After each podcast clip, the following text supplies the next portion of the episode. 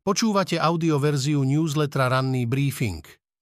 Prehľad najdôležitejších správ zo štrnásteho decembra dvetisícdvadsaťtri pripravila Iveta Straňáková. Tento text načítal syntetický hlas, z tohto dôvodu môže mať menšie nedostatky. Z domova. Nové trestné kódexy vpustia do káuz čudné nahrávky. Použiť sa budú môcť len v prospech obvinených. Bol to ešte len druhý pojednávací deň celého procesu, keď obhajcovia Dušana Kováčika určili smer, akým chceli ťahať korupčnú kauzu. Na kľúčového svedka, ex-policajta Bernarda Slobodníka, vytiahli nahrávku z auta, v ktorom sa rozprával s dvoma kolegami z polície. To, že obhajoba vytiahla tajnú nahrávku priamo na súde, Slobodníka prekvapilo. Môžem sa vás opýtať, pán sudca, to je nejaká legálna nahrávka, ktorú je možné použiť ako dôkaz? Pýtal sa na súde zaskočený Slobodník v septembri minulého roka. Dilema, pred ktorou sa po tejto otázke ocitol sudca Michal Truban, by sa v budúcnosti už nemala opakovať. Návrh novely trestných kódexov, s ktorými prišiel minister spravodlivosti Boris Susko zo Smeru, upravuje postup v takýchto situáciách na novo. A to v prospech obvineného. Nové znenie trestného poriadku totiž obsahuje pasáž, podľa ktorej môže byť použitý dôkaz aj vtedy, ak bol získaný nezákonným spôsobom, avšak iba, ak je v prospech obvineného. Táto novinka v podstate zlegitimizuje všetky nahrávky, hoci aj s nejasným pôvodom či autorstvom, ktoré sa objavujú vo viacerých aktuálnych citlivých kauzách. Okrem spomínanej korupčnej kauzy Dušana Kováčika sa pokusy o vnášanie rôznych nahrávok objavili napríklad aj v kauze Mýtnik. Hlavným obžalovaným v nej je oligarcha Jozef Brhel, blízky Smeru. Naopak, ako dôkaz by po novom zrejme neobstáli napríklad nahrávky z polovníckej chaty. Ak by polícia v rozhovoroch aj videla nejakú trestnú činnosť, bol by to dôkaz v neprospech obvinených, čo je v rozpore so znením navrhovaného trestného poriadku. Dolinkovej nová sieť ruší až tretinu staníc záchraniek. Novú sieť staníc záchraniek zverejnilo Ministerstvo zdravotníctva koncom novembra v opatrení, ktoré je platné od štvrtého decembra. Nové rozloženie staníc je súčasťou reformy záchrannej zdravotnej služby, na ktorú sú naviazané peniaze z plánu obnovy. Presne deväťstodvadsaťštyri miliónov eur. V novej sieti bude rovnako ako dnes tristodvadsaťjeden staníc, zhruba tretina súčasných sa zruší a tretina nových by mala vzniknúť. Neraz však mimo okresných miest, kde sú dnes. Štát tým chce dosiahnuť, aby sa sanitky k deväťdesiat percent obyvateľov Slovenska dostali do pätnástich minút. Dnes je priemerný dojazd dvadsaťtri minút. Odborníci na záchranné služby kritizujú ministerstvo, že zverejnilo novú sieť bez toho, aby ju s nimi prediskutovalo. Ministerstvo sa bráni, že ho tlačil čas, lebo ak by žiadosť o takmer miliardu eur na záchranky nepodalo do konca tohto roka, Slovensko by už peniaze nedostalo. Druhým argumentom, ktorý používa Dolinková na upokojenie situácie, je tvrdenie, že nová sieť záchraniek má vojsť do platnosti až v polovici roka dvetisícdvadsaťpäť. Nateraz teda žiadne stanice záchraniek nebudú rušiť. V krátkosti ďalšie správy z domova. Minister pôdohospodárstva Richard Takáč oznámil, že ministerstvo začne s rybármi a chovateľmi pred Vianocami predávať živé kapry. Všetky väčšie obchodné reťazce sa pritom zaviazali, že živé kapry predávať nebudú. Pridalo sa aj mesto Žilina, ktorý predaj zakázalo na svojich pozemkoch. Verejné zasadnutie s bývalým policajtom Ladislavom Vičanom a s exriaditeľom kontrarozviedky es í es Petrom Gašparovičom musel najvyšší súd opäť odročiť, na druhého z menovaných vydá súd príkaz na zatknutie. Sudkyňa Najvyššieho súdu Alena Svetlovská sa vzdala funkcie členky súdnej rady, zdôvodnila to vysokou pracovnou vyťaženosťou. Funkcia jej zanikne dnes. Nezúčastnila sa tak ani rokovaní o návrhu na odvolanie Jána Mazáka z z funkcie predsedu súdnej rady. Zo sveta. Putin v prejave pochválil Fica aj Orbána.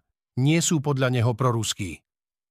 Ruský prezident Vladimír Putin sa po roku ukázal na dlhotrvajúcej koncoročnej tlačovej konferencii, ktorú minulý rok nečakane zrušil, počas udalosti, v rámci ktorej nezaznievajú nepríjemné otázky a ľudia v obecenstve držia propagandistické transparenty, Putin osobitne vyzdvihol slovenského premiéra Roberta Fica a maďarského premiéra Viktora Orbána, prirovnal ich k francúzskému štátnikovi Charlesovi de Gaullovi. Takmer všetci v Európskej únie sa správajú rovnako, okrem Fica a Orbána. Oni nie sú proruskí politici, ale sú pronárodní, chránia záujmy svojich štátov. Takí ľudia tu už nie sú, citovalo Putina ruské ministerstvo zahraničných vecí. Nie je to prvýkrát, čo sa Kremel či jeho propaganda pozitívne vyjadrujú o slovenskom premiérovi. Po septembrových parlamentných voľbách na Slovensku viaceré ruské provládne médiá vítali ich výsledky. V krátkosti ďalšie správy z Ukrajiny. Ruský hackerský útok, ktorý v utorok narušil prevádzku najväčšieho ukrajinského mobilného operátora Kyivstar, vykonali páchatelia cez účet pracovníka pôsobiaceho vo vedení tejto technologickej firmy. Lídri členských krajín únie sa na samite v Bruseli dohodli na otvorení prístupového procesu pre Ukrajinu a Moldavsko. Otvorenie prístupového procesu odporúčila začiatkom novembra aj Eurokomisia. Ukrajinský prezident Zelenský rozhodnutie privítal. Vojenský rozpočet.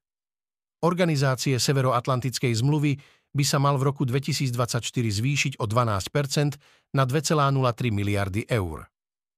Civilný rozpočet sa zvýši o osemnásť percent na niečo viac ako štyristotridsaťosem miliónov eur.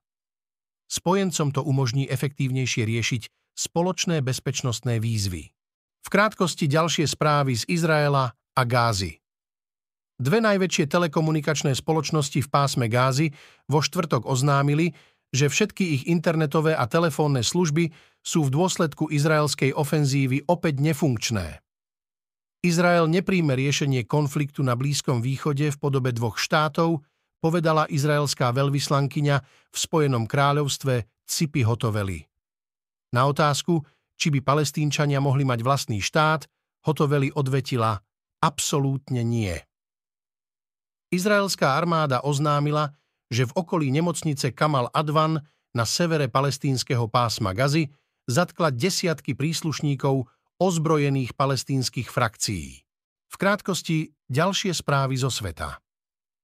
Austrálčanku Kathleen Folbigovú najvyšší súd v Novom Južnom Walese uznal za nevinnú potom, čo strávila dvadsať rokov vo väzení. Dôkazy, ktoré vtedy prispeli k odsúdeniu dnes päťdesiatšesťročnej ženy, súd označil za nespoľahlivé. Európsky súd pre ľudské práva nariadil Poľsku, aby svojej občianke vyplatil šestnásť tisíc eur ako odškodné za to, že jej odoprel právo na umelý potrat plodu s abnormalitami. Krajina má jeden z najprísnejších zákonov o interrupciách v Európe. Šesť čínskych a ruských vojenských lietadiel bez identifikácie vstúpilo do kórejskej identifikačnej zóny protivzdušnej obrany v Japonskom mori. Dve čínske a štyri ruské lietadlá narušili priestor okolo poludňa. Zotrvali v ňom niekoľko minút a následne ho opustili. Z ekonomiky. Do zdravých nápojov sme len liali peniaze. Konečne sa to otočilo, hovorí šéf Kofoly.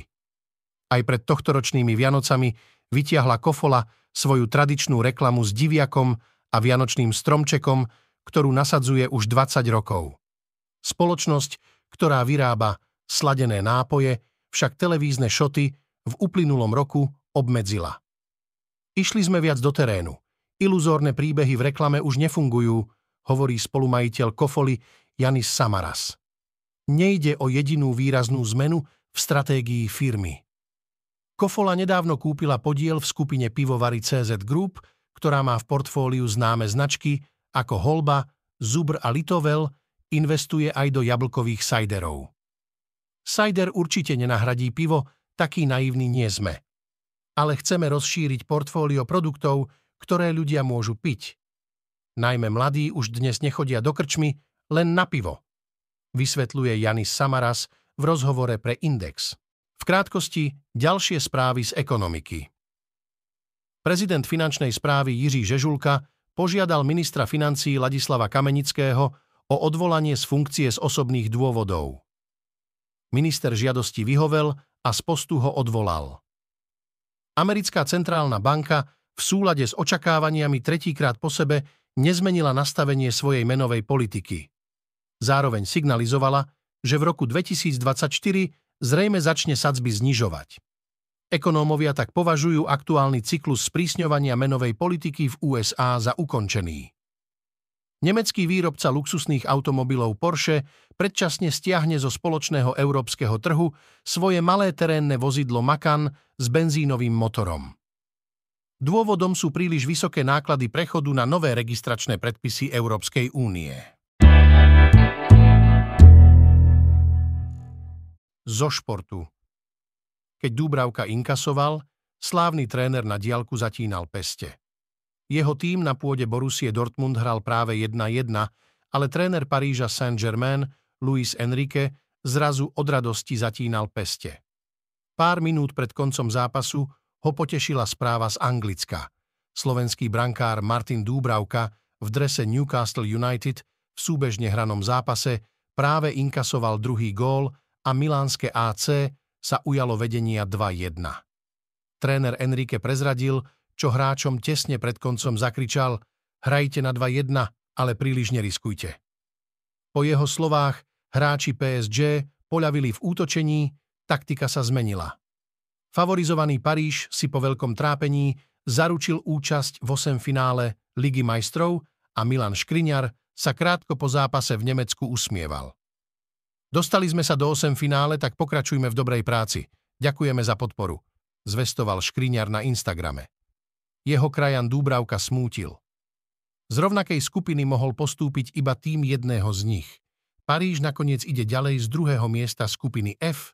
Posledný Newcastle sa s Ligou majstrov v tejto sezóne lúči. Adí. Z kultúry. Janoviča netrápili politici, ale malý vraj pohostinný človek, ktorý klame sám seba. Šetril slovami, aby mali váhu. Aj najkračším aforizmom dokázal ťať do živého. Naživo to robil hlbokým hlasom a s úsmevom. Pôsobil však ako smutný klaun. Vo štvrtok štrnásteho decembra zomrel Tomáš Janovič. Spisovateľ mal osemdesiatšesť rokov, jeho dielo je rozsiahle. Zahrňa poéziu, prózu, scenáre, aj rozhlasové hry. Svoje texty vybrusoval do posledného detailu, aby v nich nebolo zbytočné ani jedno slovo. Zdalo by sa, že aj keď to boli krátke formy, musel nad nimi stráviť veľa času. Je však možné, že už v tom mal cvik a prichádzali mu na um okamžite, ako si niečo podnetné všimol. Bol generačným spriaznencom a priateľom Milana Lasicu a Juliusa Satinského. S Lasicom sa dlhé roky stretával v kaviarniach, tieto stretnutia voľne zaznamenával aj v aforizmoch Na káve s Milanom Lasicom. Dlhé roky bol spolu s Kornelom Feldvárim centrom spoločnosti, v ktorej sa pravidelne vyskytovali Pavel Vilikovský, Daniela Kapitáňová či Ján Strasser. Za rozhovormi s nimi, kedysi napríklad každý štvrtok v kaviarni Ex Libris v Bratislave, tam prichádzali rovesníci z umeleckej branže, aj mladí spisovatelia či ďalší umelci. V humore sa Janovič stotožňoval s výrokom Miloša Kopeckého, že je to najdôstojnejším spôsobom, ako byť smutný. "Humor, to je poznanie a poznanie nie je veľmi veselé," poznamenal Janovič v rozhovore pre Sme. V krátkosti ďalšie správy z kultúry. Po dvadsaťjeden rokoch vydáva Peter Gabriel novinku. Dnes má sedemdesiattri rokov a vyzerá ako ušľachtilý muž z historického filmu. Má v sebe kus tajomnosti, v textoch sa neraz vyjadruje obrazne, hoci hudba je často komunikatívna. Slovenská národná galéria Mi zrujnovala život, sťažuje sa architekt Vladimír Dedeček v dokumentárnom filme Pozor, padá es en gé. Svoje si so stavbou užila aj súčasná riaditeľka es en gé Alexandra Kusá, ktorá galériu vedie od roku dvetisícdesať. Práve pod jej vedením sa realizovala rekonštrukcia stavby a priestorov. Dnes očakávame tlačová konferencia predsedníčky Úradu na ochranu oznamovateľov Zuzany Dlugošovej s témou Vládne návrhy spôsobia demontáž doterajšej ochrany oznamovateľov. Šiesta schôdza parlamentu. Demonštrácia zamestnancov Unikreditu. Zástupcovia Európskeho parlamentu a členských štátov rokujú o zákone na ochranu slobody médií. Dnes v histórii. V rámci programu Gemini došlo pätnásteho decembra tisícdeväťstošesťdesiatpäť k prvému stretnutiu dvoch kozmických lodí vo vesmíre. Počúvali ste audioverziu ranného briefingu denníka es em e.